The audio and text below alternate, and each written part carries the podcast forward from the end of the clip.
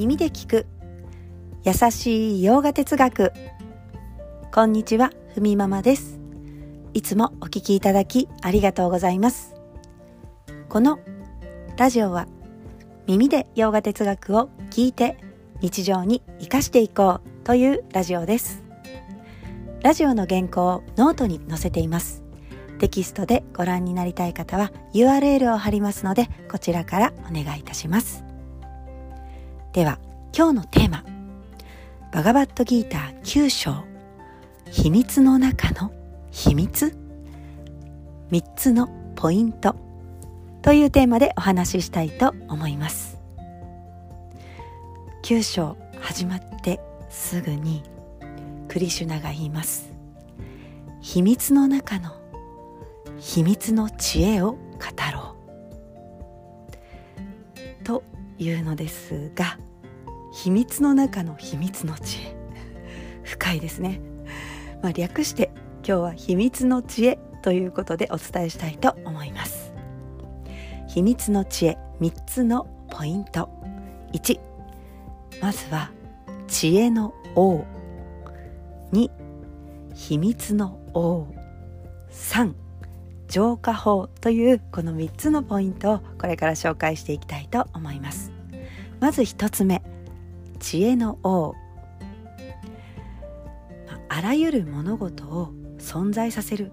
ただ一つの真実だよと言い誰もが持つ疑問を晴らしてくれる力を持ちます。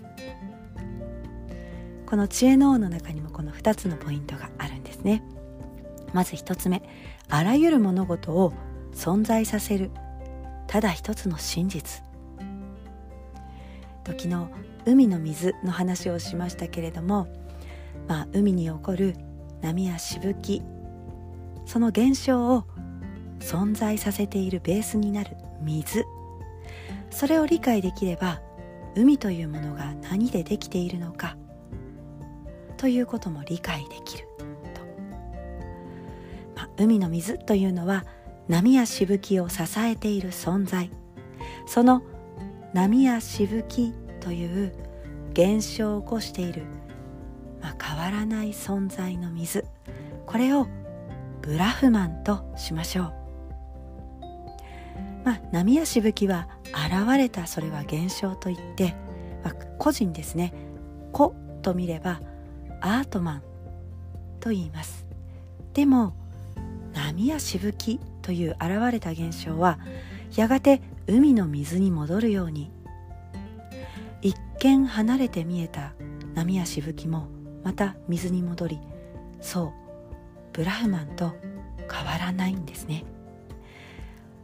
ブラフマンとアートマンは一緒なんだとそういうふうに捉えます。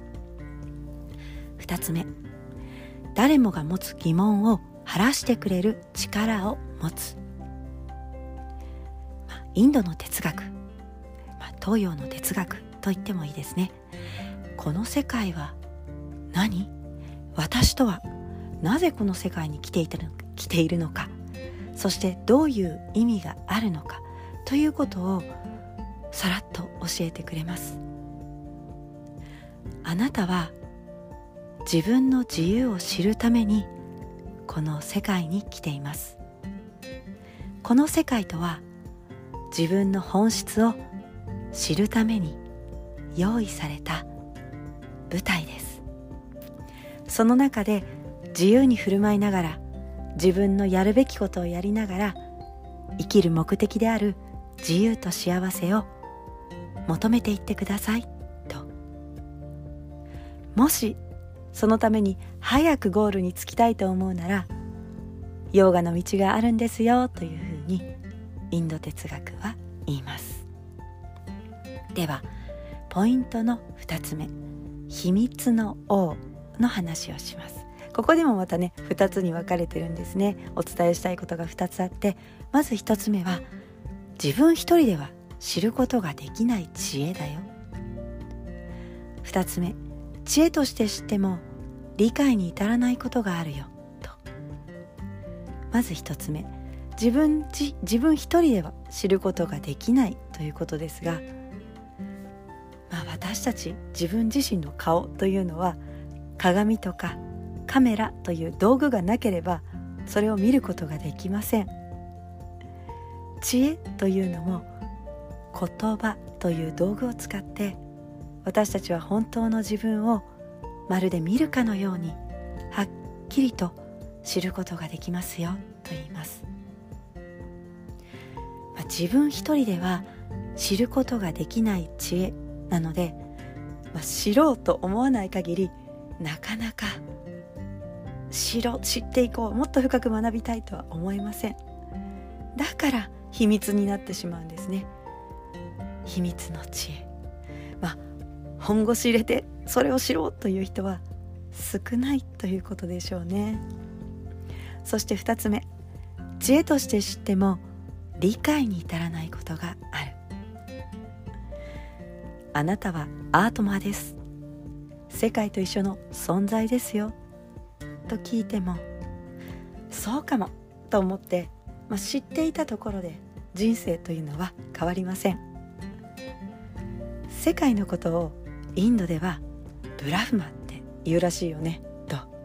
知識として知っていてもこれもまた自分の人生に反映されないことがあります。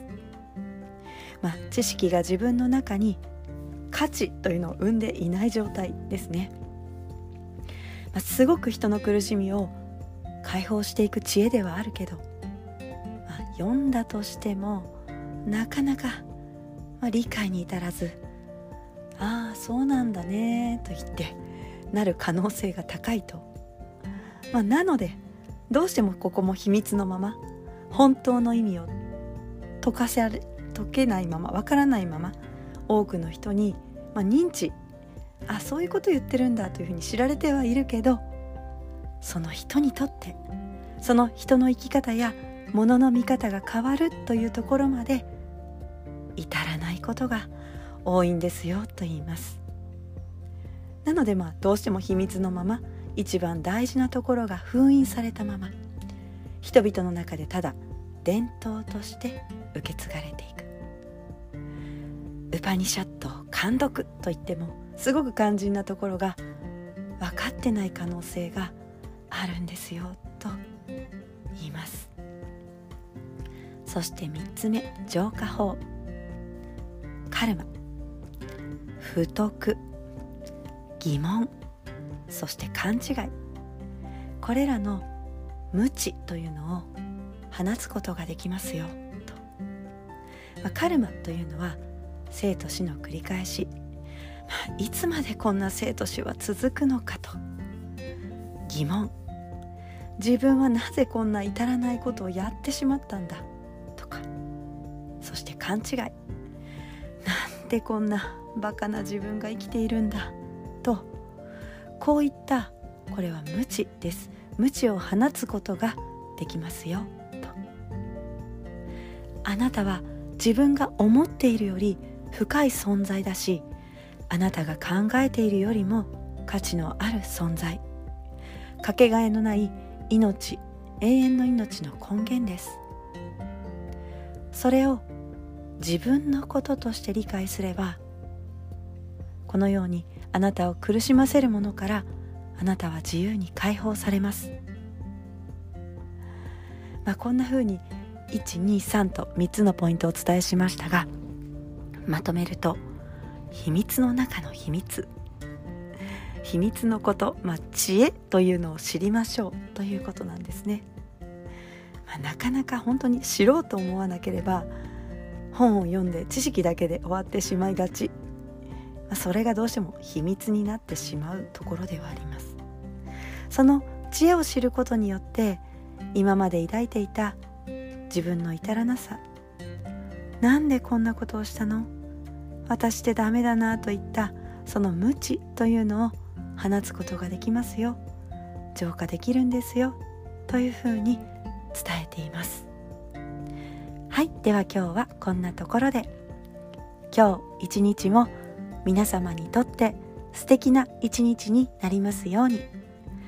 耳で聞く優しい洋画哲学ふみママラジオご清聴ありがとうございました。バイバーイ。